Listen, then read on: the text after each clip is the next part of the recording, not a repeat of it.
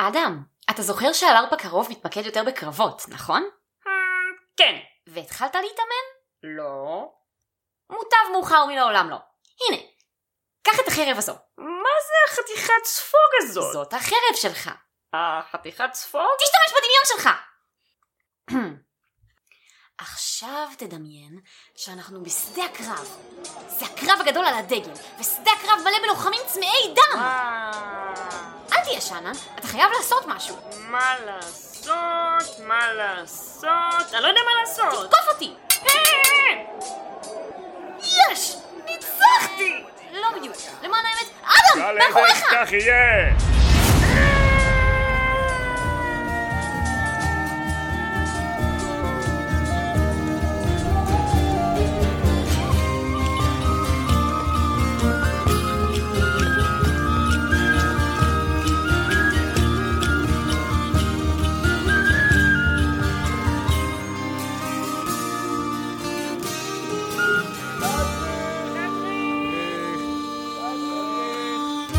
ברוכים הבאים לעוד פרק של ההסכת חיים בתוך המשחק והיום נדבר על אחד הנושאים הכי טעוני שוב אנדרנלין!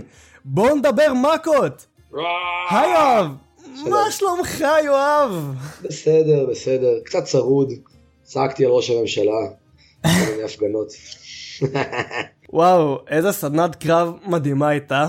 היה ממש כיף. אנחנו חייבים לדבר על זה יואב. חייבים לדבר על זה. סמינר- סמינר הלחימה, כן, יאללה. בשביל זה התכנסנו, לא? לגמרי.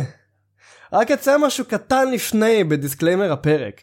לא בכל משחק יש לחימה, וגם לא בכל משחק קרבי חייבים להילחם. אהה, אהה. זה נכון. אבל בפרק הזה אנחנו נדבר מכות. אז בואו נתחיל. הבאתי לכם שני אורחים מאוד מיוחדים בעלי הישגים ענקיים בתחרויות הזירה של דראכנפסט. למי שלא יודע משהו קטן, דרכנפסט הוא משחק ענק המתרחש בגרמניה כבר כמה שנים. משחק בינלאומי ובו אלפי משתתפים, בשטח המשחק הוא עצום. עם מחנאות ומבנים ורמת נראות מאוד גבוהה ואני עוד אעשה על זה פרק שלם. עצום, זה מתוכנן. השטח עצום ברמת השפשפת, כל ה- כל הרגליים. כן. מטורף. האורח הראשון, בעל היזמות המשותפת לסדנת קרב תיאטרלית, מגיע אלינו מהמקומות העמוקים ביותר באפלה, והוא משחק את האנטגוניסט עוד הרבה לפני שאני ידעתי מה זה לארפ. וכאשר תעמדו מולו בקרב, תקוו שתשרדו בשביל לספר על זה. קבלו את ג'וליאן פלאיה! שלום, שלום, שלום. מה שלומך? הכל טוב, הכל מעולה. איזה כיף שאתה כאן. כן, אני גם שמח, הרבה זמן שמעתי את התוכנית ואני שמח שסוף סוף יוצא לי גם כן להשתתף ולחלוק קצת מהחוויות שלי.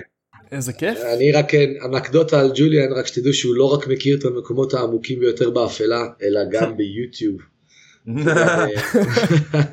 מומחה יוטיוב, ובעצם הרבה מהלמידה שלנו עשינו ב- בצפייה ביוטיוב. יוטיוב, אני זוכר שיוטיוב רק יצא, הייתי אחד מהאנשים הכי חזקים, עוד שלטתי ב- בפלטפורמה עוד בזמנו, וכן, זה בעשור האחרון זה שימש אותי בצורה מאוד מאוד אה, מקובלת. ובקרוב גם אנחנו נעלה ליוטיוב. אז בואו נתחיל. לפני שנתחיל את השאלות ואת הפרק עצמו, אני רוצה באמת לשאול אתכם שאלה באמת שמעניינת אותי. מאיפה התחלתם להילחם? אה, מי יתחיל לענות על זה? ת- תתחיל בבקשה. אה, טוב, אז התחלתי להילחם האמת אה, באומנויות לחימה. אה, אני חושב שבגיל 4 או 5 אמא שלי שמה אותי בחוג ג'ודו, והייתי קצת בג'ודו, ואז אה, עברנו מראשון לשוהם, ואז שמו אותי בחוג קארטה, ואחרי זה הגעתי להישרדות, ובעצם כל החיים הייתי באומנויות לחימה. איפשהו בעצם בכיתה, כאילו, אני חושב שלאורך כל הילדות אהבתי להילחם כאילו בחרב, לקחתי איזה מקל, נלחמתי עם איזה חבר, אבל איפשהו בכיתה ט', ח', ט', משהו כזה, אז uh, התחילו להגיע אלינו לקן של הנוער העובד כל מיני חרבות לארפים בגלל איזה מדריך שהיה לי. Uh, ואז פשוט uh, התחלנו להילחם עם חרבות כאלה. Uh, ואז בעצם התחלנו ללכת גם ללארפים, אז כאילו, לארפים, אז היה נקרא RD&D, כבר היה על זה פרק, uh, בעצם לסאגות, ושם התחלנו פשוט להילחם עם חרבות והתחלתי להתאמן, כאילו, פחות או יותר שם, היה תקופה גם של הפסקה, ואחרי זה חזרתי לזה, משהו כזה. וג'וליאן, מאיפה אתה התחלת להילחם? אז הסיפור שלי מאיפה התחלתי להילחם זה בעצם הסיפור של מתי נחשפתי ל... לא רק לארפים אלא ל-D&D ולכל דבר בתחום של הגיקים נקרא לזה ככה. הייתי מישהו שנחשף, כאילו הייתי בן אדם שנחשפתי לזה בצורה, אה, בגיל יחסית מאוחר. אני בגיל 15, לפני 20 שנה כמעט, הייתי בפנימייה לאומנויות במצפה רמון. ולפני שהייתי שם הייתי ילד טיפוסי, לא יודע מה בדיוק להגיד, לא היה שום דבר שהיית אומר אה, הכנה למשחקי תפקידים או כל דבר, נהניתי ממוזיקה פופ רגיל ולא יודע מה, הייתי בחוג ריקוד כשהייתי ממש ילד, בקטע כזה. אה, בגיל 15 עברתי לפנימייה ושם אה, הכרתי כמה חבר'ה שהם לא היו בפנימייה, הם חבר'ה מקומיים ממצפה. אה, התחברתי אליהם, היו חבר'ה רוסים שלימדו אותי ליטרלי הכל. הם חשפו אותי לשר הטבעות ולהוביט, אה, לכל הסיפורים, ל-Heroes and Might and Magic, ל-D&D, הכל בשנה אחת. ואז באחד המפגשים שלנו אמרו, אה, אתה רוצה לראות עוד משהו מגניב? ירדנו למטה למקלט, הם שלפו נשקים, בזמנו זה היה חבר'ה רוסים, אה, אז כמובן שנלחמנו עם עץ, וזה היה התקן כאילו שלנו.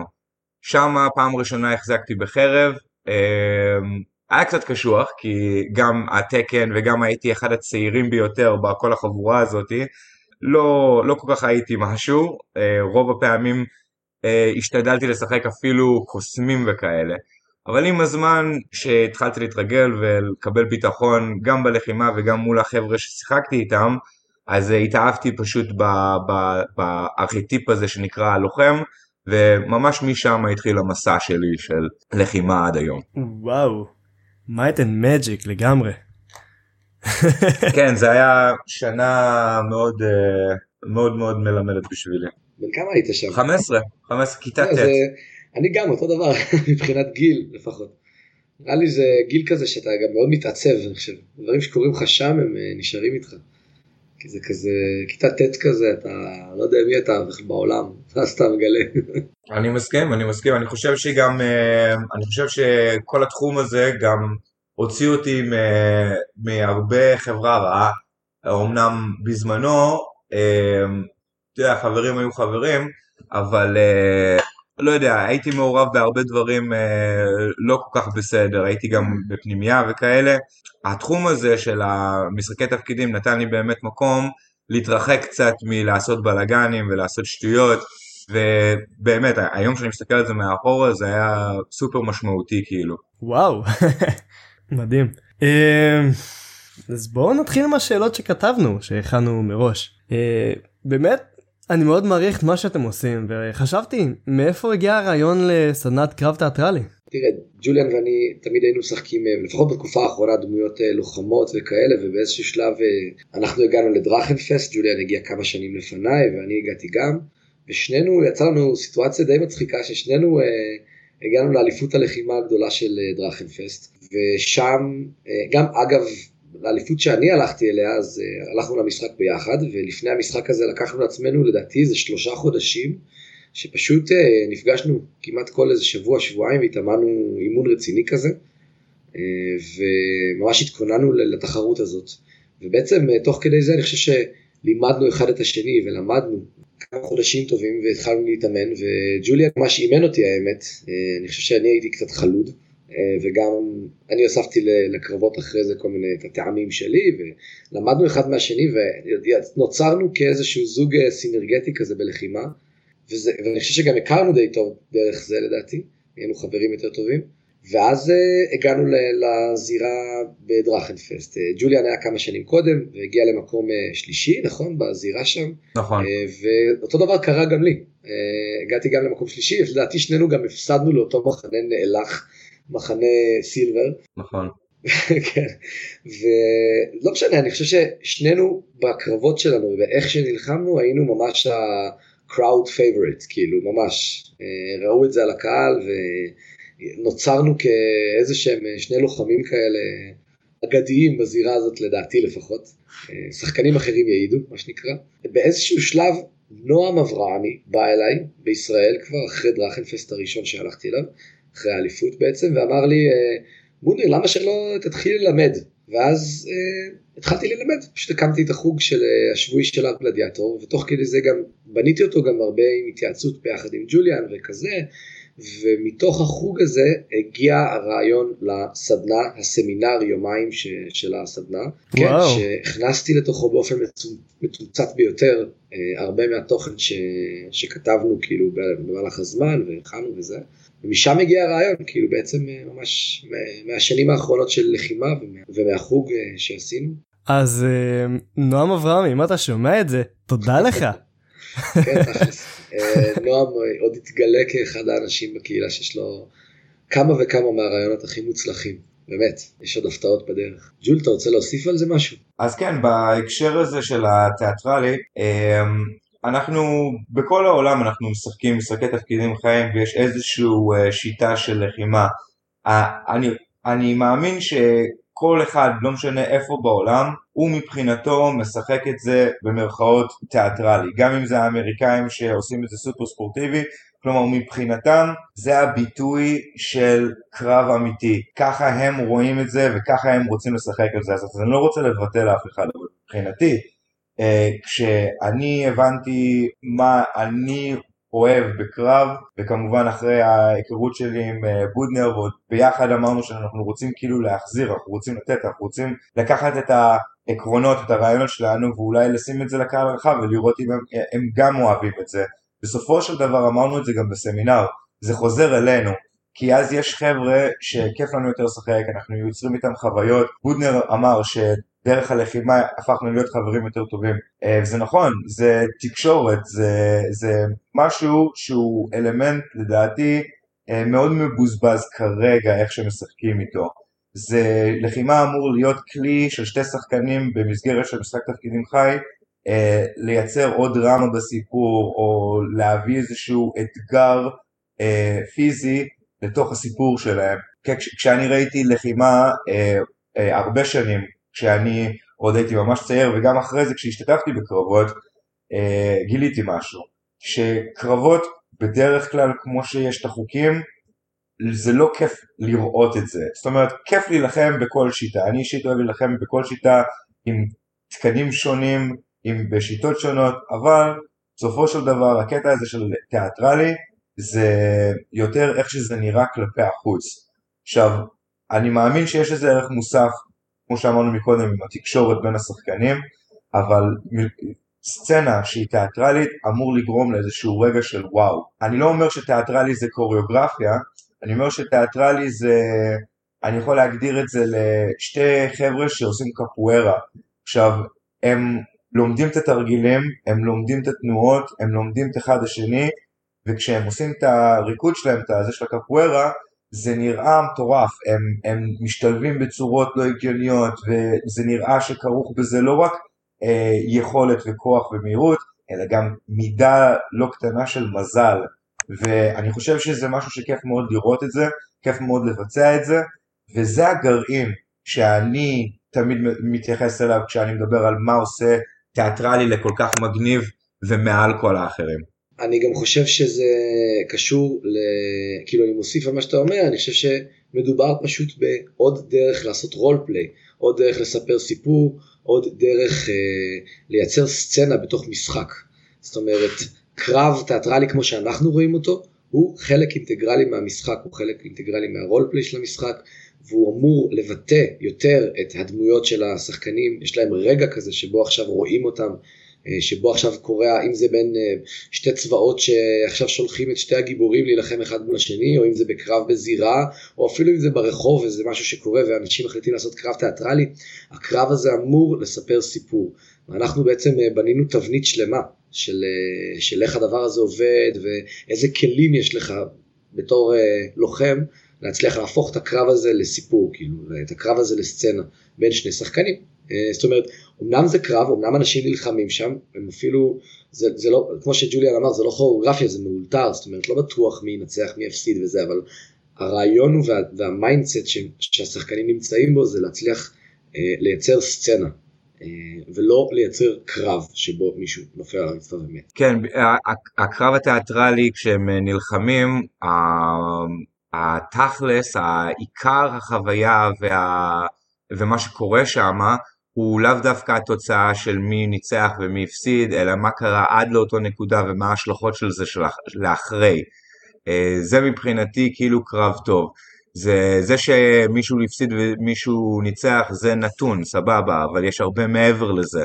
אני רוצה רגע לשאול את השאלה הבאה, אז איך נלחמים בלארפים למעשה? כאילו אפשר להרביץ עם כל דבר, או איפה אפשר להרביץ? מאיפה זה מתחיל? רוצה להתחיל בודנר? יאללה.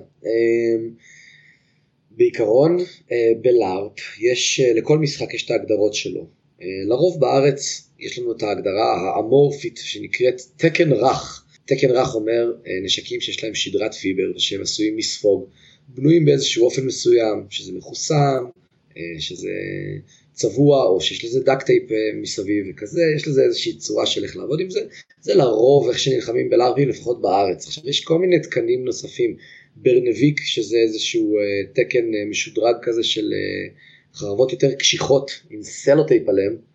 Uh, לרוב הקהילה הדוברת רוסית משחקת איתם, ויש גם uh, תקן עץ, אבל uh, רוב הלארפים שקורים בקהילה שלנו לפחות הם uh, עם תקן רך, so called. אנחנו את האמת עובדים על תקן חדש שנקרא בטלן 3, שזה אמור... וואו, אמור להיות, תקן, איזה כן, סקופ. לא, לא כזה סקופ, אבל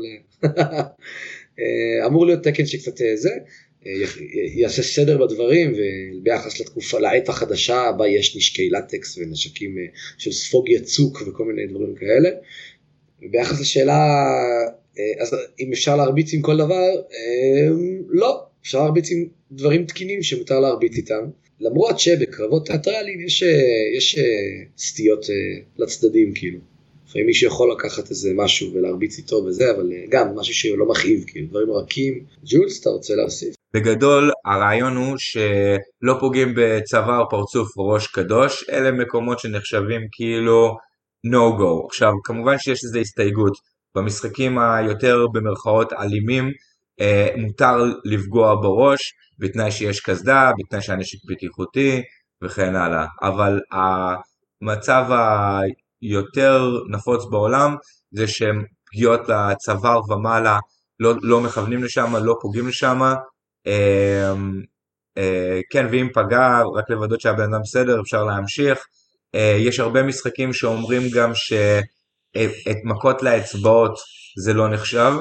א', כי זה קצת מוזר להכות שם, ו, אה, אה, וגם off play, כשאני אומר מוזר להכות לשם, זה כאילו לא מדמה לחימה אמיתית. אה, יש טריקים מאוד מאוד אה, מסוימים, היסטוריים, שהיו מכים לכף יד של המחזיק של הנשק, אבל בשביל זה יש את ה hiltים ואת ה baskets להגן על היד שלך, גאנטלטות כמובן. להכות, איסור על על האצבעות זה גם משהו נפוץ בהרבה משחקים. אה, אז איפה כן מותר להכות? בכל מקום אחר, ברגליים, ידיים, בכתפיים, באחוריים, בטן, גב, חזה, מותר. יש אה, נגיד נשקי הטלה ברוב המשחקים, אם אה, הם נזרקים באוויר והם פוגעים בראש, אז הם כן נחשבים, וזה רק בגלל אה, שלא יהיה טענה שאנשים מנסים להגן על נשקי הטלה עם הראש שלהם, בכוונה כאילו. והשאלה הבאה, לא יודע אם היא יותר ספציפית או לא, אבל מה זה למעשה לחימה תיאטרלית? מה זה אומר, איך אני משחק את זה נכון, או איך לעשות את זה אמין ולא מגוחך? אמ, אוקיי, אה, תראה, לחימה תיאטרלית, אז אנחנו, אנחנו הגדרנו איזה סקאלה כזאת בין אה, לחימה שהיא טכנית, טקטית לחלוטין, לבין בצד השני של הסקאלה לחימה תיאטרלית. מה, מה זה אומר? זה אומר שיש קרבות שהן יותר טכניים יותר, אה, אתה לא תשחק את הפגיעות, אתה לא תשחק את הדמות שלך כל כך, אתה, אתה תבטא אולי קריאות קרב אה, וכל מיני כאלה בדמות, אבל זה פחות בא לספר סיפור, זה פשוט בא להיות דבר מאוד מאוד טכני, לראות, אפשר לראות את השיטה האמריקאית של איך שהם נלחמים, הם אה, מה שנקרא, אפשר לתמצת את זה במשפט אחד, לפגוע ולא להיפגע.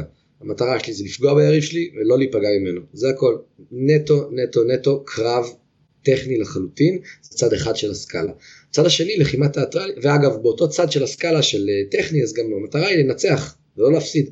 זה גם uh, חלק מהעניין. יעני מי שעומד אחרון על הרגליים, so called, כן?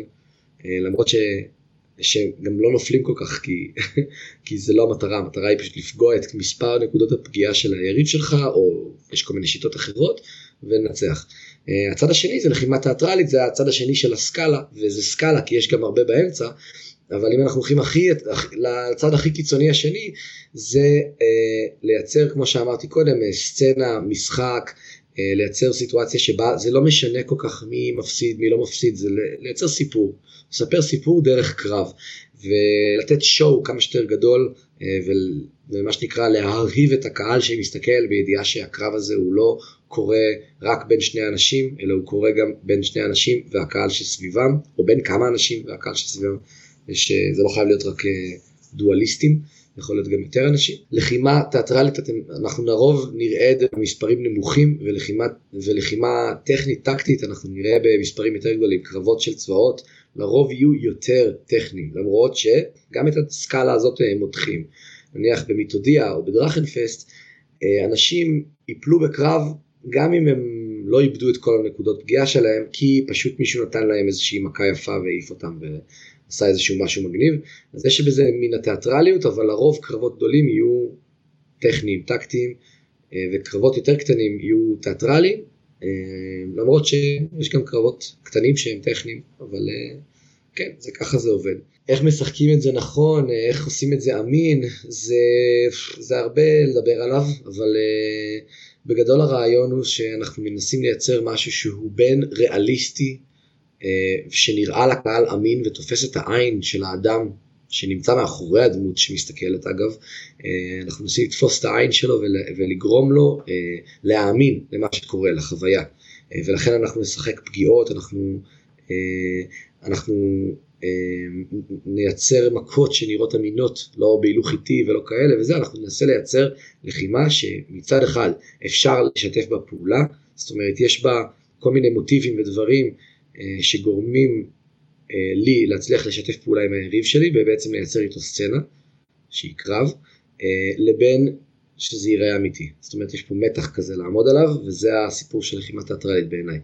ג'ולס אתה רוצה להוסיף? אז כן אם הייתי יכול לתת טיפ ככה בצורה תיאורטית הייתי אומר שיכולת ועוד מזל ועוד איזון שווה תוצאה טובה של קרב תיאטרלי. כלומר, אני אפרק את זה. איזון זה אומר שהקרב צריך להיראות, להרגיש שקול. אם יש שתי לוחמים שהם באותו מידה של קרב, אז אין בעיה, זה קורה בצורה טבעית. אבל מה אני הרבה פעמים מגלה? שיש פער רציני בין אנשים שנלחמים בשטח. יש חבר'ה שזה השבוע הראשון שהם נלחמים, פעם ראשונה שהם נלחמים, מול מישהו שמומחה באותו ספציפית נשק 15 שנה. אז אם אתה מוצא את עצמך במצב שאתה נלחם הרבה יותר טוב מהבן אדם השני, תנסה להוריד טיפה את הסקיל שלך כדי ליצור איזשהו דרמה בקרב, שיהיה הרגשה כזאתי שגם מי שצופה מהצד וגם השחקן עצמו שעומד ממולכם ירגיש כאילו שהוא לא רמסו אותו בקרב. אין לכם מושג כמה פעמים באו אליי אחרי משחקים גדולים ולחצו לי את היד אחרי שהרגתי אנשים, הם באו אליי, חיפשו אותי במשחק, לבוא ולהגיד לי שהיה קרב מעולה. תבינו, הרגתי אותו, זה לא שהוא הרג אותי, ויתרתי לו. הרגתי אותו, אבל הוא בא להגיד שזה היה הקרב הכי טוב, כי הוא הרגיש ש... אה, שהוא נלחם נגד מישהו, וזה מישהו רציני, והיה לו סיכוי לנצח. וזה מה שעשה לו את זה. השלב השני של המשוואה זה יכולת. אין פה איך לחתוך את זה. אם יש לך יכולות, זה בא לידי ביטוי בצורה חיה, זה משחק תפקידים חי. אם אתה מהיר וזריז ויכול לעשות סלטות, אם אתה תבטא את עצמך בצורה הפיזית הזאת במשחק, זה יראה על יכולת. לאו דווקא יכולת בחרב, אבל יכולת.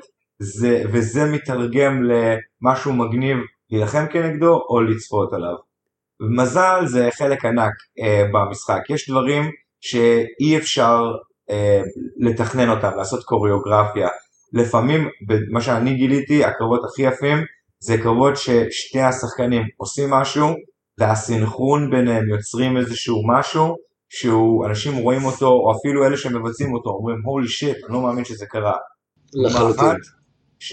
יש לי, יש לי כל כך הרבה דוגמאות כאלה. כן, אתה- לדבר הזה ספציפית, כן. תן, תן דוגמה, כן, כן. הד- הדוגמה אחת שעשינו סדנת לחימה ב- אצל, אה, בתל אביב פעם אחת, אני ובונר, ועשינו קרב תיאטרלי סופר משוגע, ולי יש מגן שבור מי שמכיר, יש לו מלא סדקים ושברים כאלה, היה איזה קטע שבודנר בא לקראת הסיום לעשות איזושהי מכת סיום כזאת, הוא קופץ סטייל אכילס, אה, שהוא קופץ כזה רגל אחת עם מגן ודוחף את החרב שלו כלפיי, והוא פגע, אני לא צוחק, בדיוק בחור ברוחב של החרב שלו, השחיל אותו דרך המגן שלי ופגע לי בדיוק בבית צ'כי בחזה. ואני, ורואים את זה בווידאו, אני כולי. מתמוטט. ואנשים שקלטו את הניואנס הקטן הזה, פשוט פתחו עיניים, היו בהלם. זה רגע כזה שאתה אומר, oh my god. ובשביל הרגעים האלה, זה בשבילי כאילו ה quintessential קרב תיאטרלי. הדבר הזה שקורה בזה, שאתה אומר, oh my god, אני לא מאמין שזה קרה, אני לא מאמין שקפצתי מעל הנשק שלו ופגעתי בו ועשיתי לו את זה, אני לא מאמין שהשחלתי את המכה מפה לפה, אני לא מאמין שהוא החליק ברגע האחרון והצלחתי להתהפך עליו. אה, לחלוטין, מזל. ואני אגיד, אני אגיד גם שזה קורה רק אם אתה גמבלר, רק אם אתה מעז להמר ולעשות את הדבר הזה ולעשות את הצעד. זאת אומרת, אה, אם, אם יש טיפ לתת, זה פשוט לנסות, לא לפחד, חד לא לפחד משמעית. היה לי כל כך הרבה פעמים שטעיתי גם והתבלבלתי ולא הצלחתי וזה היה גם מגוחך גם אבל זה לא משנה כי זה שווה את הזה שכאילו אגב ככל שאתה עושה את זה יותר זה גם קורה לך פחות שאתה לא מצליח אתה אתה יותר ויותר מצליח. היה לי קרב בזירה בדרכנפסט שאני באמת פשוט סתם אמרתי אני עכשיו הולך להתכופף ואז לתת לו מכה מלמטה למעלה.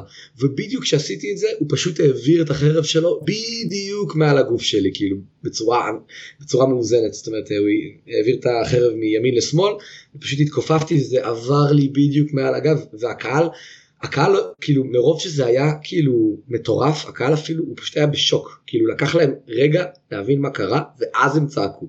מרוב שזה היה כאילו הם לא הבינו כאילו שזה פשוט קרה עכשיו. זה היה הזוי לגמרי. אז יש זה כן הרבה מזל. מזל זה זה משחק חשוב. uh, play to your strengths. זה משחק שהוא what you see is what you get. אני מאוד מאוד מעריך את העיקרון שכל שחקן לא משנה מה היכולת שלו בלחימה הוא יכול לשחק לוחם. זה לא אני לא אוהב שאומרים אה אתה לא יודע להילחם אז למה אתה משחק לוחם בכלל? אני לא מאמין בזה. אתה יכול לשחק דמות שהוא לוחם אבל הוא כישלון וזה עדיין דמות לגיטימית סבבה עכשיו, אני אומר, בשביל שזה לא תיראה מגוחך, בשביל, כן, ממש, בשביל שלא תיראה מגוחך, הטיפ שלי הוא כזה, play to your strengths. אם אתה גדול ומסיבי ו...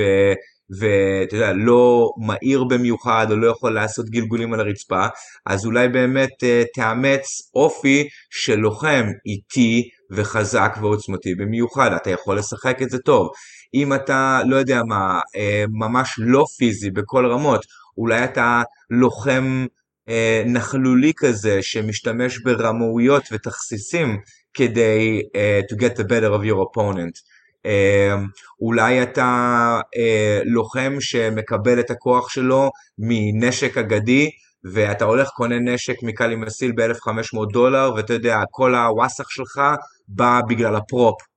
אה, אלה דוגמאות שדברים שאתה יכול להביא כדי לבטא לוחם במרכאות לא בצורה מגוחכת. מבחינתי כשאני רואה מגוחך אני רואה אה, אנשים שכאילו או יותר מדי מנסים לעשות משהו שפשוט לא עובד. נגיד הם מנסים לעשות איזשהו בעיטה למגן של מישהו שבבירור הבן אדם שממולו לא רוצה שתבעט לו במגן. אז למה אתה מנסה לעשות את זה? זה נראה כאילו הוא נמנע ממך. אז uh, לא רק שזה awkward ומאפן, זה גם מוציא אותנו מהאימרסיה. אז תנסה לבוא בצורה אחרת, שיש תקשורת בין השחקנים. זה מבחינתי ה... כשאומרים מגוחך. Um, זהו, ואם משחקים את הפציעות ומשחקים את זה חי, אני לא חושב שזה יכול לראות מגוחך. כל עוד שאתה לא מנסה to overreach, לעשות דברים שלא התאמנת עליהם, או דברים שבבירור השחקן ממולך לא מעוניין שתעשה. אני חושב, ש... אני חושב שקרבות יכולים גם להיראות מגוחכים במקרה ואתם uh, הססנים, שזה כאילו, מן הסתם, כולנו מהססים בכל מיני שלבים וזה, אבל הרבה פעמים uh, כשאנשים נותנים איזושהי מכה וכזה מקרטעים בדרך או עוצרים באמצע או משנים כיוון או אז כאילו איפה זה נהיה מגוחך? זה נהיה מגוחך בנקודות שבו השקר נחשף. בנקודות שבהם העובדה שאתם שחקנים שמשחקים דמויות נחשף כאילו איפה שאנחנו מתבלבלים איפה שאנחנו כזה ולא הולכים עד הסוף עם הדברים שלנו שם הרבה פעמים השקר so called נחשף כאילו האשליה שאנחנו משחקים בתוכה, ואז זה פתאום נהיה משהו שהקהל כזה מרים גבה עליו. יפה אמרת, יפה כן. אמרת. האם בחירת הנשק משפיעה על משחק הדמות? וואו, לחלוטין, יש לי כל כך הרבה דוגמאות על זה. אולי נגיד על זה אבל קצר בכל מקרה, כי הארכנו פה בהרבה דברים אחרים. אבל uh, בעיניי ממש אפשר לבנות משחק של דמות דרך נשק. יש לי אפילו סדנה כזאת, הרעיון הוא שכל נשק יש לו אופי. כל נשק יש לו משהו שהוא כבר אומר. אם אתה הולך עם אה, פטיש ענק, אז כנראה אומר עליך משהו. אתה הולך עם חרב, עם שתי חרבות, אה, שתי long swords מעוקלות כאלה, או whatever, זה גם, זה אומר משהו על הדמות שלך. אתה הולך עם חץ וקשת, זה משנה, זה, זה כל הדברים האלה משפיעים. סכין קטנה. אה, אז זה כבר, איך שאני אומר את המילים האלה, זה מעלה לי דימויים על איזה סוג של אופי יכול להיות לכל נשק כזה. אז uh, כן, זאת אומרת, uh, אני חושב גם שאפשר לעשות הפוך ואפשר לבנות את הדמות ולהגיד איזה נשק יתאים לדמות כזאת. אני נגיד שיחקתי את רורן, ומאוד התאים לי שאת רורן זה דמות של ברברי כזה, ובנית על דמות מספר, ובספר uh, יש לדמות הזאת uh, פטיש, זה בספר ארגון, שזה קצת מצחיק, אבל אהבתי שם את הדמות הזאת של רורן. אז אה, בחרתי שיהיה לו פטיש כזה, וזה ממש הוסיף לדמות, זה הפך את זה לאייקון כזה, זה הפך את זה לכאילו ברור שהוא יהיה עם הפטיש שלו, הוא, זה, זה, ברור, זה הנשק, וכשהוא מוציא אותו זה כאילו עניין וכזה. כן, אני, אני אוסיף ואני אגיד שזה לגמרי ספקטרום שלם, דבר ראשון אני אגיד כן, ושזה ספקטרום שלם, כלומר יכול להיות שכל הקונספט של הדמות סובב אה, סביב איזשהו ארכיטיפ שקשור לנשק האגדי slash ארטיפקט משפחתי whatever. Uh, זה יכול להיות גם לא, אבל להגיד אותו סיפור, למשל הדמות שלי בדרכנפסט, בעבר היה לי קטע שהיה לי נשקים עם שם ודברים מיוחדים, uh, אבל עם הזמן עברתי לזה שכאילו הדמות מעדיפה נשקים הכי פשוטים שיש, הכי רגילים, זאת אומרת הוא מרים חרב מהרצפה, הוא רואה שהוא חד, הוא שם אותו עליו, אין דגש עליו בכלל ואין משמעות בכלל לנשקים, לכאורה. עצם זה שהדמות בוחרת להשתמש בנשקים חסרי משמעות, אומרים משהו על הדמות. אה, אני אוסיף לזה עוד משהו, שלוחמים יש להם את הנשקים, הנשקים שלהם זה כלי.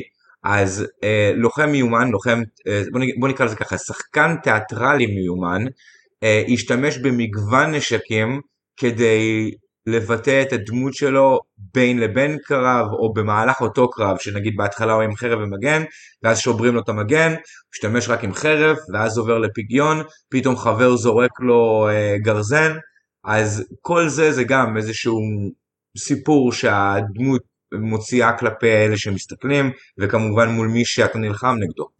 זה לגמרי סוגר את השאלה הזאת וואו תשובות מאוד יפות. אמ, יש גם צורת לחימה בלי נשקים שנקרא brawling או תיגרה.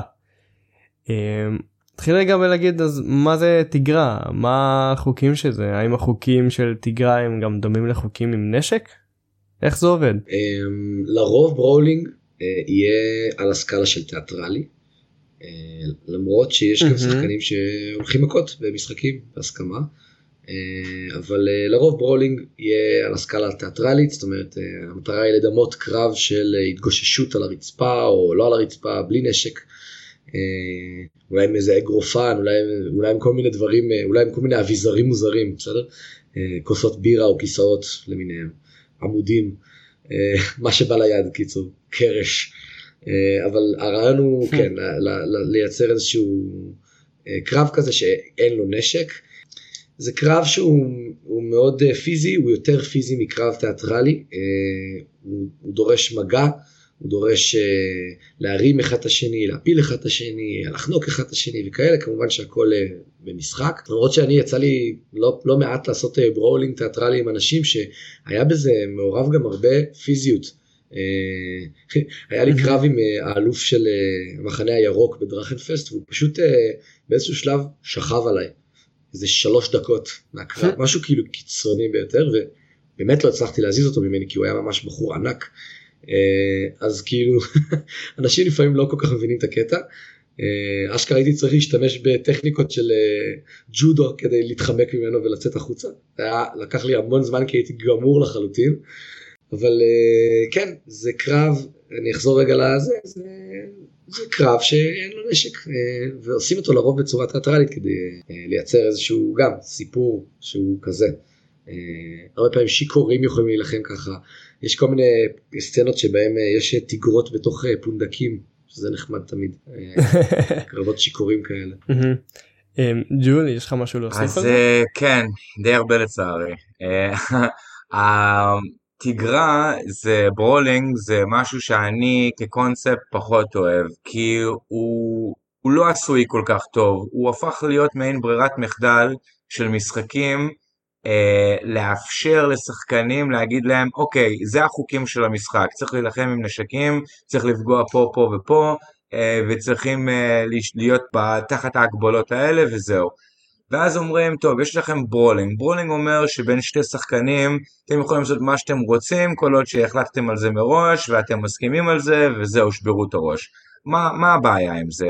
תיגרה נותנת לגיטימציה לאנשים אה, להשתולל ולעשות אה, בלאגן במשחקים. ובגלל שזה לא משהו שיש עליו רגולציה, זה לא משהו שיש עליו חוקים ברורים של תעשה, אל תעשה, אז אה, מה זה פתוח מועד לפורענות? יש בקהילה הרבה חבר'ה שנפגעו, אפילו בודנר פה יכול לספר שנפגעו סתם, על באמת כלום, ועל דברים שהם היו יכולים להימנע. מה שאני הייתי רוצה לראות, שקרב תיאטרלי, כמו שיש קרב תיאטרלי ויש את המסגרת שבו עושים קרב תיאטרלי עם נשקים, שישמר אותה האתיקה אה, ל brawling. אני יכול להוסיף על זה שב brawling אה, רוב המשחקים אומרים טוב brawling תעשו מה שאתם רוצים. אה, אבל יש כמה משחקים שאומרים יש נתון שאומר כוח או brawling או toughness או כוח או חוסן whatever תקרא לזה ואז מי שיש לו יותר גבוה מנצח. כלומר בסופו של דבר היד העליונה היא אצל מישהו. ואז מה קורה? כשיש לך כבר winner אה, בסוף בצד השני אוטומטית הקרב נהיה הרבה יותר בטיחותי, כי לא מנסים להשתולל ולא מנסים לגבור אחד על השני על כוח. אה, יש גם שיטה כן. של אבן יער ומספריים, אני ואתה עושים brawling, יאללה, אבן יער ומספריים, מי שניצח ניצח, בוא נשמור אחד, בוא, בוא, כן, בוא נשמור אחד על השני, נעשה קרב מגניב לכולם ו, ו, ונרים את המקום. אבל אני ככלל לא כל כך אוהב את התגרה, אני חושב ש... זה, דור... זה צריך להיות יותר בין חברים ושחקנים שמכירים את אחד השני, ולא כאילו אני בא לבן אדם שאני לא מכיר בכלל ואומר לו טוב בוא בוא brawling ואני אתחיל לשים עליו ידיים. אני חושב שזה מועד לפורענות וצריך לשנות את זה, אנחנו עובדים על זה, אה, היינו רוצים לשמוע מה יש לקהילה להגיד על זה, אולי נפתח על זה פוסט בישראל לא. מסכים, האמת שאתה, שאתה אומר, שאתה מדבר על הסיפור הבטיחותי בזה ו... וכאלה אז כן אני רווי חוויות לא טובות מהסיפור ותכלס זה באמת אה, זה באמת דבר שצריך להגדיר עליו קצת יותר אה, אתיקה. כאילו באמת אה, כללים לאיך עושים אותו ואיך איך, איך אנשים לא נפגעים בו. וגם אני אגיד שג'ול קצת נגע בזה לדעתי הרבה פעמים זה הדבר שאנשים מגיעים אליו הכי מהר כאילו. כי כאילו אוקיי הנה נלחמנו קצת עם חרב בוא נזרוק את החרבות יאללה מכות כאילו אמיתי. אבל בתכלס אה, אני הדברים הכי יפים שראיתי בקרבות לא קרו ב brawling הם קרו עם נשק. האפשרויות והדברים שאפשר לעשות עם, אה, עם כלי נשק לדעתי הם הרבה יותר מרשימים. לפחות בתחום האפשר של שחקנים שהם לא מתאגרפי אה, מתאמני WWE וכאלה. performers מקצועיים וזה כי זה דורש המון מיומנות לעשות קרב brawling שהוא נראה טוב והוא גם בטוח כאילו. אמ, אז עד עכשיו דיברנו בקרבות של אה, יחידים של אחד על אחד. מה קורה בקרב מרובה שחקנים בקרבות גדולים כמו שזה נקרא קרב רב. אמ, במה זה שונה מקרבות קטנים? אמ, כמו שאמרתי ברוב המשחקים בעולם מבחינתם הם משחקים תיאטרלי, כלומר יש אה, הבדל בין הרמה שמגלמים פציעה בארצות הברית מאשר באירופה, אבל מבחינת כולם, כולם משחקים כאילו את התיאטרלי. בקרב רב, אה, לדעתי, אה, אין הרבה מקום שאתה יכול כדמות ספציפית לספר שם את הסיפור שלך. אם אנחנו קוראים לקרב תיאטרלי סיפור בין שתי דמויות, אנחנו מספרים איזשהו משהו דרך הלחימה שלנו כמו, כמו ריקוד, אז אה, אה, כשאתה עם הרבה אנשים, אז זה הופך להיות כמו מחול ענק. ואם אנחנו רוצים לתרגם את החוויה של uh, להסתכל או להשתתף בקרב תיאטרלי אחד על אחד למסגרת שהוא קרב רב, אז צריך להסתכל על זה בצורה קצת יותר גדולה. אם תיקחו לדוגמה את המשחק מחשב Total War, ההרגשה הזאת שיש, יש לך גוש של שחקנים שאתה שולח אותם קדימה, ואז מביא גוש אחר של 50 חיילים ומביא אותם דרך היער כדי לבוא מאחורי אותו גוש ולמחוץ אותם משתי הצדדים. אני קורא לזה תיאטרליות, אני קורא לזה לשחק את המשחק של הקרב רב. הרי כולם יכולים פשוט לרוץ בשטח ולהרוג את כולם במעין אה, אה, מיילי אה, עצום, אבל אם רוצים להפוך את הקרב רב הזה, את המלחמה הזאת שיש בה 100, 1,000, 5,000 משתתפים, אז כל הניואנסים של צבא, לעמוד בשורה, לזוז אה, אחורה, לזוז קדימה, לעשות shift ימינה, לעשות shift שמאלה, לעשות rotate ימינה, לעשות rotate שמאלה, שיתוף פעולה בין האנשים, לחימה בשורה, אה, וכמובן להקשיב לפקודות ולנוע כשצריך. אה, לפני שלוש שנים בדרכנפסט היה לי את אחת החוויות הכי מדהימות שמדברות על זה, על תיאטרליות בקרב רב. היינו, ה-long story short זה היה הקרב האחרון של, ה, של אותו השנה, ובדרך כלל אנחנו נלחמים עם גולד קמפ, רק שהשנה גולד קמפ שמו את הקבוצה שלנו שאני הייתי אחראי עליה, ה Morning Star, מ Dawn Breakers, קבוצה של כ-50 לוחמים, אה, שמו אותנו בצד הכי הכי שמאלי, באגף הכי שמאלי, מה שנתן לנו אפשרות לצאת ולעשות טקטית מה שאנחנו חושבים לנכון. פעם ראשונה שנתנו לי כאילו אה, עצמאות אה, בפקודות ולהיות קצין שיכול לשלוט על האגף הכי קיצוני. אני חייב להגיד לכם, גם כל מי שהיה איתנו באותו שנה ב Morning Star, מה היה שם, אתה לא מאמין. הלכנו קדימה, הלכנו אחורה, מאות אנשים מסתכלים עלינו ורק בודקים איך אפשר להרוג אותנו. באותו שנייה בפקודת בזק אנחנו תוקפים את האגף השמאלי שלהם, שוברים את כל השורה הראשונה שכרגע התנגשה בשורות האמצעיות שלנו, חוזרים חזרה לאגף, רצים מסביב, תוקפים את הקשתים, חוזרים אחורה. היינו 50 אנשים, היינו 50 וואו. אנשים, שאני לא צוחק איתך, 2,000, 2,500 אנשים פשוט הסתכלו עלינו וחשבו איך מטפלים בנו. וואו. אני אומר, זה מתחבר לשאלה הבאה של מה היה הקרב הכי אפי שהיה לכם. אני גם הייתי בקרב הזה, זה היה הקרב הכי אפי שהייתי בו. וואו. וזה, הסוף של הקרב הזה הוא מהמם, כי אנחנו בגדול היינו הקבוצה האחרונה מהמחנה האחרון שנשארו בקרב הגדול, בעצם ניצחנו את הקרב הגדול של Drachenfest. כאילו זה מה שקרה שם.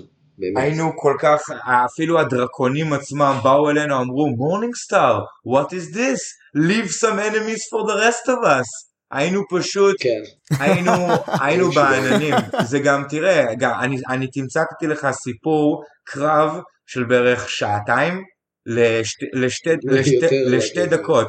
והחוויות שהיו שם, אתה יודע, אתה נפגע מחץ, אתה הולך אחורה, מטפלים בך, כל הלחץ הזה של oh my god אנחנו הולכים למות, oh my god ניצחנו, טוב בואו נמשיך למשימה כן, הבאה. זה היה כאילו, היה שם כל כך הרבה רגעים שאנחנו מסתכלים, אנחנו עושים, צריך להגיד, יאמר לזכותך ג'וליאן שאתה גדול, גאון טקטי, אה, היה שם הרבה מאוד רגעים שעמדנו בין צבאות והם סגרו עלינו ואנחנו הצלחנו לצאת מזה, חזרנו אחורה, רצנו קדימה, נכנסנו באיזה שורה, עברנו מאחוריהם, עשינו shifting, זזנו להרבה מקומות, כאילו הבנו מה התמונה הכללית של הקרב, התייעצנו, רצנו לאיזשהו צד, הזזנו, היינו כוח נייד, שבקרבות של צבאות גדולים, דבר כזה הוא, הוא priceless ביכולת שלו לנצח קרבות, כי הוא, הוא פשוט הרבה יותר נייד, הוא קטן, וזה כוח מאוד מאוד חזק, והוא עושה עבודה טובה, בוא נגיד ככה, לצבא גדול שעומד ושומר על השורה, דבר כזה, flank כזה, הוא יכול ממש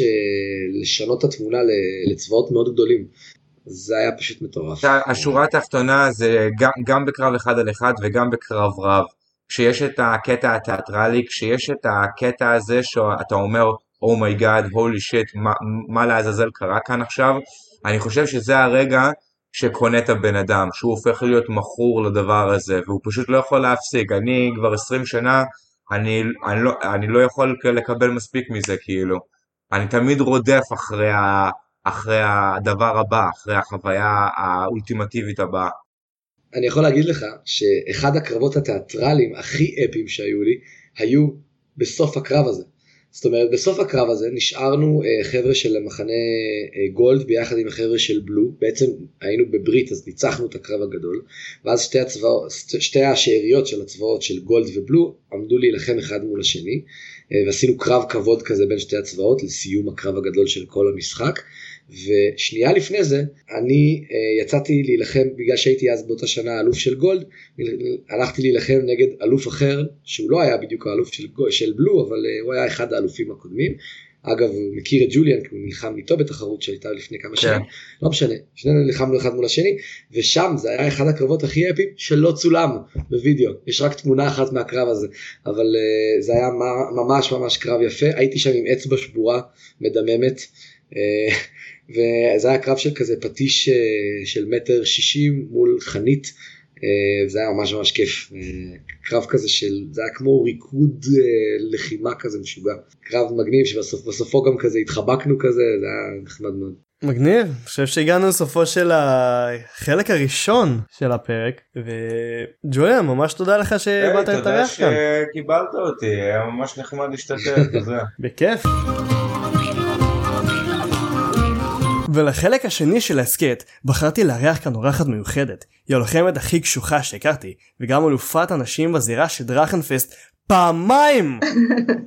קבלו את הדס בנימין! היי, hey, טוב להיות פה ולהתראיין באותו פרק עם ענקים כמו ג'וליאן ובודנר. מה שלומך, הדס? בסדר גמור. Uh, חבל שאין לכם פסט השנה, אבל uh, בשנה הבאה נחזור בכל הכוח. כן, גם אני מאוד מתבאס מזה. באסה. כן. שנה הבאה כל הכוח. כל הכוח. אז תתחיל בריאיון. איזו דמות שיחקת? אני ממש מסקרן לדעת שאמרת לי שיש לך דמות, הגעתי איתה ל Drachen, היית אלופת הזירה של אליפות הנשים. אני סקרן לדעת איך היה, מה היה, מה שיחקת. אוקיי. Okay. אז uh, אני משחקת, uh, ועדיין, אני כאילו שיחקתי ועדיין משחקת, בשנה הבאה אני אחזור אליה, את uh, מירטל, שהיא במבט ראשון היא פלדינית, כולה decked out בשריון plate, קשקשים בזהב ושחור, והתנהגות mm-hmm. כזאת honorable של פלדינית, אם אתה פוגש אותה בפעם הראשונה, אבל uh, במבט עמוק יותר, היא mm-hmm. תשתמש בכל תכסיס מלוכלך כדי לקדם את ה Morning Star, שזאת הקבוצה שלנו בעצם, ואת זהב, שזה המחנה שאנחנו נמצאים בו. Uh, אני אוהבת uh, לשחק דמויות שהן לא מה שהן נראות במבט ראשון. אתה יודע, שמאוד אה, לא קל להבין בהתחלה. אה, וסימן טוב שהצלחתי לפעמים זה שלשני אנשים יהיו שתי דעות שונות על הדמות שלי. אחד נגיד אה, יכול לחשוב שיש לי סוג של כבוד, כי היא אכלה צהריים עם, ה, עם המפקד של המחנה של קופר, שזה עוד אחת מהקבוצות שלנו בדרכים. או מי דיברה עם המחנה של כאוס כאילו הם בני אדם. וואו. אבל כל דבר שלא משרת את זהב באותו הרגע, יכול להיזרק לזה ואם לא אכפת לה. זה נחמד לי הדואליות הזאת. שמע מאוד מאוד מעניין. מאיפה הגיע הרעיון לדמות כזו? Uh, הרעיון לדמות זה, זה, זה פשוט החיבה שלי שאני אוהבת לשחק דמויות שהן לא מה שהן נראות אבל uh, את הדמות עצמה אני זה סיפור קצת מצחיק. יש uh, משחק uh, בין אני חושבת שזה כבר 30 שנה uh, שנקרא never winter nights שאני עדיין משחקת בו. אז יצרתי דמות והדמות הזאת בעצם הייתה הדמות שאני הולכת לשחק בלארפ. Uh, התחלתי עם קווים מאוד מאוד כלליים, אני חושבת שזה אצל כולם, שכשאתה יוצר דמות, אז אתה לא בטוח יודע איך היא תתנהג כשיש סיטואציה שעדיין לא חשבת עליה. אז uh, שנה לפני דרכן, שנה דרכן הראשון שלי, שיחקתי אותה באינטרנט, וככה התרגלתי לכל הדברים שמעצבנים אותה, מה היא תמות בשבילו, מה חשוב לה, uh, אתה יודע, שיהיה לשחקנים אחרים בשר לנגוס בו. זה רעיון מעולה להתחיל לבנות דמות ככה ואת הכניסה לדמות הזו. מהמם. כן, כי הבנתי שדמויות אה, מאוד משתנות בחודשים הראשונים שלהם. או במהלך המשחק גם. כן, כן, נכון. הכל יכול לקרות. אם אתה מגיע כבר עם מישהו שיש לו אופי, ושאתה רגיל לאופי הזה, אז אני מאמינה שזה טיפה יותר קל, כי בהתחלה יש לך תמיד את, ה, את המחשבה הזו של איך אני אגיב, ואז זה כזה, זה מאיט את המשחק שלך. אז אה, יותר להתרגל, זה כמו, פשוט להתרגל לדמות שלך זה יותר נחמד, לפי דעתי. ממש מגניב. מה התחלת לבנות את הלבוש של הדמות? מאיפה התחלת לבנות את הקיט? מאיפה הגיע הרעיון? אני אתחיל מהשריון. האמת שאת השריון, אני, אני קצת אה, משוגעת. את השריון שלי אני בניתי מחדש כל שנה עבור הדרכנפסט, כי לא אהבתי דברים בו. אז uh, בהתחלה וואו. זה היה קשקשים על אור, אחר כך זה היה קשקשים על בד, ועכשיו אני הולכת עם, עם בסיס של אה, צ'יינמל, כמו שזה אמור להיות. Uh, אז את כל ה-1200 קשקשים האלה חיברתי שוב ושוב, עד שמצאתי קונסטלציה שאני אוהבת. וואו, ממש זה- תרפיה. זה משוגע, זה טירוף. תרפיה מהמילה טירוף, כן. כן. אה, יש לי אה, גם שריון plate שהכנתי בעצמי אה, ממתכת. סתם בפטיש, שזה קשה מדי, אבל אני יודעת שאני הולכת להרכיב אותו מחדש לפני הבא, בטוח. כי תמיד יש, תמיד יש איך להשתפר. ויש לי, אה, אה, והמגן שלי, אה. בניתי אותו ביחד עם אה, אלעד פוטרמן המדהים, שהוא פשוט מגן 120 סנטימטר, ששוקל איזה 700 גרם, ו- ואיתו אני מרגישה בלתי מנוצחת על שדה הקרב, באמת יצירת אמנות, כן, תגיד איזה משהו קטן ברשותך. בבקשה. לפני כמה זמן, כאילו די הרבה זמן, הגעתי אליו לסדנה אה, ללמוד איך להכין יציקות של אה, גולגלות לטקס כאלה. ואני ממש ראיתי שם את המגן הענק הזה בפרוסס, כאילו בתהליכי אה, בנייה. אתה ראית אותו? כן, יואו. כן. זה כאילו, באמת ראיתי את המגן הזה ווואו, כן. זה באמת מגן לדמות רצינית. הוא, הוא אחד במינו המגן הזה, פוטרמן תמיד אומר לי שהוא אף פעם לא יעשה שוב את, ה, את השרשראות שהוא טרח על, ה, על המגן שלי, כי, ה, כי הפירוט, והספורט הקטן, אני, אני, אני ניסיתי לעשות משהו דומה, וה, והרמת קרפט של, שלו היא, היא מדהימה. אני באמת. מעריצה אותו על, ה, על העשייה במגן הזה, מדהים. ומה הנשק המרכזי שלך? אה, זה המגן. אה, לא חרב לא, חרב. ומה שמכה? אבל אה, אתה יודע, אה, יש לי חרב בסטארט סורד את המגנוס של אה, קלימסיל, שזאת, יש לי חמש חרבות של קלימסיל אני חושבת, שזה אוסף נאה, אבל המגנוס היא החרב הכי טובה שלהם בי פאר, גם מבחינת איזון, גם מבחינת קושי, גם מבחינת המשקל שלה, איך שהוא מפוזר, ו- ו- וה- והנוחות של הידית היא פשוט מדהימה. צריך רק להוסיף לה קצת משקל ב- בפרומל, כדי שיהיה יותר קל מהמם. להרים אותה, אבל חוץ מזה, כשהיא, כשהיא תשחק לי, והיא כבר אצלי חמש שנים בערך, אז uh, אני אקנה חדשה כזאת, בטוח. כן, יש להם אה, דברים בר- באמת ברמה. כאילו, מהמם. אני הזמנתי מהם לא מזמן חרב, שיהיה לי משהו הכי בסיסי, שגם נראה טוב, כזה מין- חרב לסטנדרט כזה. שיהיה לי איזה משהו בשלוף. אתה זוכר את, המודל שלה? זהו, זה קטע גם מצחיק. היה אז הנחה על כל החנות עם משלוח חינם. אה, ובמקרה חבר שלח לי ואני גם התלבטתי איזה סוג של נשק אני רוצה עכשיו. אני די נמוך אני פחות ממטר אה, 70 מהמם. ובהתחלה רציתם משהו שהוא bastard שהוא לשני ידיים או ליד אחת. כן. העניין הוא שאיך שמגדירים אותו כבסטרד הוא היה לי ארוך מדי באמת אני לקחתי מטר מדדתי את זה מהמם. מדדתי איך אני מחזיק את זה מהיד ומה שהיה ואז החלטתי טוב נראה לי אני אקח לונג סורד חרב Mhm. ארוכה כי זה באמת יותר למידות שלי. כן. ומצאתי איזה אחת שהייתה ממש בזול היה מהסוג של הרפורביש אה, הרפורביש של אה, קלימה סיל אני רגע אסביר על זה זה נשקים שיש להם איזה פגיעה קטנה לאו דווקא בפנים מבחינת הש... השדרה והבידוד ואיך שבנם בפנים אלא דווקא פגם חיצוני. ולרוב זה גם דברים ממש מינוריים ומגוחכים. והחרב הזאת הייתה שם עכשיו היא הייתה בצבעים שונים לגמרי מהרגיל. זה מישהו כנראה שהזמין אותה במידה אישית ממש עיצוב אישי. אמ, לא אך להם טוב הכינו לו חדשה ואת זאת הציעו למכירה. וואו. והיא נהדרת. היא פשוט נהדרת. אני הייתי איתה בסדנה של אה, אה, ג'וליאן ובודנר ואני ממש מופתע ממנה לטובה. אני אשמח לראות את היום. אחד, סקרנת אותי. אני אצלם לך. אני לא זוכר את הסוג דגם ספציפי אבל היא באמת מהפשוטות. והיפות כאילו שיש. לא הרבה אנשים יודעים, אבל אני חושבת שעשית את הבחירה הנכונה. כי חרב אמורה להיות אה, באורך של היד שלך מקצה האצבע האמצעית עד, ההיבט, עד הבית צ'כי. זה, זה האורך המושלם בשביל, זה, זה האורך להב של החרב הכי טובה עבורך. אה, וואו, זה בדיוק זה. ככה מודדים. אני באמת, אני עם היד עכשיו ב-90 מעלות, כאילו, פורס אותה הכי רחוק שאני יכול. ונכון, הלאו באמת מגיע ליד לבית צ'כי, והידית, וואו, עשית את הבחירה הנכונה, בחירה טובה עשיתי. איזה יופי. אני עוד יותר מבסוט מעצמי עכשיו. יפה מאוד. לא, הרבה אנשים הולכים על חרבות ארוכות מאוד, אבל סתם יהיה להם קשה לפנות בהם. אני חיפשתי משהו שהוא נוח, גם ליד אחד וגם שני ידיים. מעולה, מעולה זה, וזה באמת מעולה. זה נשמע טוב. אה, אז רציתי גם לשאול אותך עוד משהו. אמ, איך התכוננת פיזית לדמות כזו?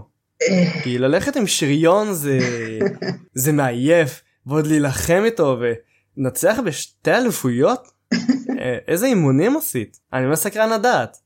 היה לי לפני שלוש שנים בדרכים הראשון שלי אה, חדר כושר. אבל אה, עכשיו אני כבר קניתי משקולות לבית ומוט ברזל לעשות איתו שדו ספארינג כדי לאמן את השרירים שמשתמשים בו החרבות. עכשיו אני משוגעת אז השריון שלי הוא מאוד מאוד נוח כי עשיתי אותו בדיוק למידות שלי אז אני לא מרגישה אותו כשאני נלחמת או נופלת או זזה או מתגלגלת. אני רק מרגישה את המשקל שלו. אבל יש, יש טיפים גם של לאזן משקל של שריון, נגיד, אם יש לך אה, plate חזה וכתפיים שמחוברים אחד לשני והם מאוד מאוד כבדים, אתה יכול לשים חגורת אה, מותניים רחבה. ואז כמו צ'ימידן שמחברים את החגורה, זה מוסיף, זה מנתב קצת מהמשקל של השריון לרגליים, אם אתה שם את החרב מעל המותניים שלך. אבל אה, לפני כל דרכנפסט אני שמה את השריון, ועושה אה, ריצות אה, מאוד מאוד מאוחר, כדי שאף אחד לא יסתכל עליי רצה בשריון ברחוב. או עושה קפיצה בחבל, או מרימה איתו באמת מוט ברזל שהוא באור של החרב שלי, בזהירות כמובן, וככה אני מתאמנת, אבל הייתי, הייתי תמיד רוצה להתאמן עוד עם אנשים, כי אין באמת תחליף ללהתאמן עם אנשים. אה, ה Morning Star עושים אה, אימונים בדרך כלל לפני כל Drachen, כמה חודשים לפני, זה נהיה מאוד אינטנסיבי. פשוט אה, נפגשים ונלחמים, ונלחמים עם אנשים כמו ג'וליאן, בודנר, סייפן, אלעד, אז זה מאוד, מאוד כיף, כי הם יודעים מה הם עושים. וואו, אני באמת צריך להתחיל לעשות את זה גם. תמצא לעצמך קבוצה ותתאמן איתם. אני באמת צריך. אין, אין, אין תחליף לזה באמת. אז מה הדמות שלך עושה במשחק וגם מה היחסים של הדמות שלך בתוך הקבוצה? אמ, אני, האמת אני בעצם בשנה, בשנה הראשונה שלי לא הייתי ב Star, אה, לא היה כל כך מקום, אבל בשנה השנייה אה, נלחמתי איתם והייתי אה, סוג של, עשיתי distinguished לעצמי מתוך ה Morning Star ובשנה השנייה שלי ב Star כבר פוטרמן הציע לי להנהיג את הארמורד יוניט של הסטאר. אנחנו לא מאוד גדולים, אנחנו בערך שמונה אנשים. אה, כל אחד מארץ אחרת, יש לנו אמריקאים, יש לנו אירופאים, אני חושבת שגם אוסטרלי אחד, אבל אני לא בטוחה. אה, אה, יש לנו גם אחד שאין לו באמת ארץ, כי הוא אה, אה, עובד על סירה כשהוא לא בדרכנפסט. הוא סוג של ימאי אה, משוגע כזה. פשוט נודד בעולם כל, כל השנה, ואז בא לדרכנפסט, וזה מדהים. פשוט בן אדם נורא נורא מצחיק. אה, נשמע מאוד מעניין מה שהוא עושה. כן, יש בכלל, הקבוצה היא מעניינת, כי אתה משחק עם אנשים שאתה לא מכיר. אז, אז כאילו, אף אחד שם אתה לא מכיר, וה- והמקום גדול מדי בשביל באמת אפילו להכיר את כל מי שנמצא לך בתוך הקבוצה. זה ממש כיף. אמ, אז אנחנו כולנו גוררים את השריונות והמגנים שלנו כל שנה לדרכנפסט במטוס. ו... אמ, ואנחנו אנחנו בעצם השורה הראשונה של ה Morning Star. אה, יש לנו, יש עוד, אה, עוד מנהיג אחד שהוא בודנר, אה, רורן מנהיג את, ה, את הברברים שעושים flank, אז אם אנחנו נגיד איטיים ו, ועומדים מול המגנים של האויב, אז בודנר, החבר'ה שלו, הם רצים מסביב ו, ותוקפים אותם מאחור, עם הקוסמים, עם הקשתים, זה מאוד נחמד.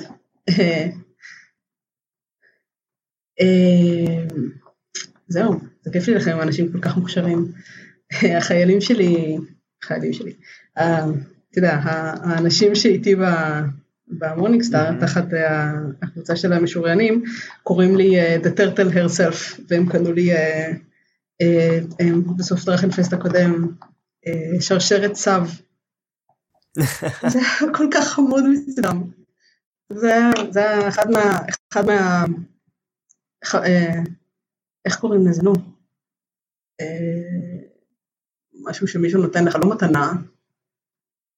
רגע, חזרה לסיפור. אז, הם, אז אה, אנחנו בערב הראשון שלנו כה Armored Corps של ה Morning Star, אמרתי להם, יאללה תבחרו לנו שם, אני לא אבחר. והם כזה, כולם שותים ומדברים, והבחור המצחיק הזה ש... ש, ש אמ, שנודד מסביב לעולם כל השנה הציע שנקרא לעצמנו The Crystal Shield בצורה, בצורה אג'י ומצחיקה ומוזרה, אבל אני כזה לא, לא, לא. מה אתם עושים עם הכוח שהבאתי לכם? אה, אז באיזשהו שלב עלה השם אה, אה, הרבה, מאוד, הרבה יותר מאוחר בערב, שכולנו כבר היינו שיכורים תחת מירטלס טרטלס. כי לדמות שלי קוראים מירטל, והם, והם קוראים לי Turtle herself לפעמים. אז זה פשוט דבק, כי זה היה או זה או הקריסטל שילד. וואו, איזה כיף. רציתי לשאול שאלה אחרונה, אחרונה חביבה. כי סתם תחשק לי לשאול האם את חושבת לקבל אה, ולחטוף אליפות שלישית בזירה? אוקיי אז אמ, אז אה, אני התכוונתי לחטוף אליפות שלישית בזירה בשנה שעברה אבל הניסיון השלישי שלי לנצח לא הלך כל כך טוב. הייתה אני ניצחתי בכל קרב בזירה של אנשים שם עד שבאה מישהי מאוד מיוחדת אז אה, זאתי הייתה בטוחה שהדרך הכי טובה שלה לנצח היא לחסום מכות עם הראש. אז היא נלחמה עם הרגליים אחורה ועם הראש קדימה, כמו סנאי, אבל עם חרב במקום אגוז. אה, אז, מה? אה, כן, אני, אני מנסה להילחם בה, וכל מכה היא חוסמת עם הראש. אז אחרי שלוש מכות, השופטים פסלו אותי מהטורניר, ולא ידעתי מה לעשות עם זה, זו הייתה הרגשה קשה, כאילו, תכננתי לנצח, זה היה הקרב האחרון שלי בטורניר וניצחתי כל קרב לפניו. זה, זה גם הכישלון וגם הפסילה, ואתה יודע, הייתי צריכה ממש להילחם בזה, בהרגשה הזאת של הכישלון, כדי שלא יהרוס לי את כל המשחק. אז בסוף, אתה יודע, בזבזתי ככה אולי שעתיים של שנה שעברה בלבכות על הפסילה. אני עדיין בשוק מזה לחסום את המכות עם הראש כאילו כן. כאילו ממש קפצה להתנגח בחרב שלך כן זה בחיים לא נלחמתי נגד משהו כזה זה היה. אני לא יודעת אותי אם השופטים מודעים שהיא עושה את זה או אם עשתה את זה לפני. אתה יודע הגרמנים הם, הם, הם רואים את מה שקורה והם רואים אה היא מקבלת מכות בראש לא היא עומדת לא נכון אתה יודע בדרך כלל אה, ב, בתרבות המשחק שלהם שם זה להאשים את מי שפוגע לא את מי שנפגע. זה הגיוני סך הכל, הייתי צריכה להיות הרבה יותר זהירה. כן. אבל, אתה יודע, הייתי יכולה אה, לעשות, אה, אה, לצאת מהקרב הזה, להגיד, טוב, ניצחת, בסדר, ועדיין לנצח בטורניר. אבל אה, זה, זה היה כישלון, כישלון מאוד קשה, אני חושבת שאני לא אחזור לטורניר נשים אחרי זה. זה היה מביך. אבל אה, יש לי מזל שהיה איתי בן זוגי היקר, שהיה איתי בקבוצה, בתוך אחת מה sub קבוצות ב Morning Star. והסיפור האינטנסיבי שחיכה לי במחנה באותו ערב, שבכלל לא נתן לי לצאת מהדמות, כי דברים חשובים קורים, אז אין זמן להיות נוגע על טורניר שלא קשור בכלל לזהב, זה לא חשוב לדמות שלי, זה חשוב לי אישית. גם אם זה מביך. וגם בכל מקרה את גם המנהיגה של המשוריינים של הקבוצה. זה, אין, אין זמן להיות, אה, לשבת בצד ולהיות טובה, כי אני, יש לי שיט to do, יש דברים לעשות בסטאר ובגולד. יש קרבות לנצח בהם. אה, אבל אתה יודע, גולדם, גולדם אה, זה קצת כמו קבוצת כדורגל, אה, כי אנחנו כל שנה מאוד מתקרבים לנצח. לפני שנתיים היינו, אם היינו מנצחים בקרב הסופי, או אם היינו, אם היינו מונעים מקבוצה אחרת לנצח בקרב הסופי, אז היינו מנצחים. היינו כל כך קרובים והיה שם ממש רגשות חזקים בסוף. כולנו היינו מסביב לאבטר שלנו כזה, או אוחזים בכתפיים של אחד של השני, וטוב, שנה הבאה ננצח, או שאנחנו יודעים שזה לא יקרה. Gold הם, Gold הם קצת האנדרדוג של אה, Morning של, של Drachenfest, אבל אנחנו מאוד אוהבים את האבטר שלנו. אז וואו, הדס, היה ממש כיף. כן. היה ממש כיף. תודה רבה שהבאת אותי. אני... טוב, יאללה. יאללה, תודה רבה לך. תודה רבה לך. כרגע נזכרתי בעוד משהו. אם אהבתם את הפרק, אני רוצה להמליץ לכם על פרק מספר 183 של הפודקאסט על כתפי גמדים של ערן אבירם ואורי ליפשיץ. ובו נטע שרמיסטר, הלוחמת האגדית בקהילה, מסבירה לגמדים על לחימה בלארפים. יאללה ביי!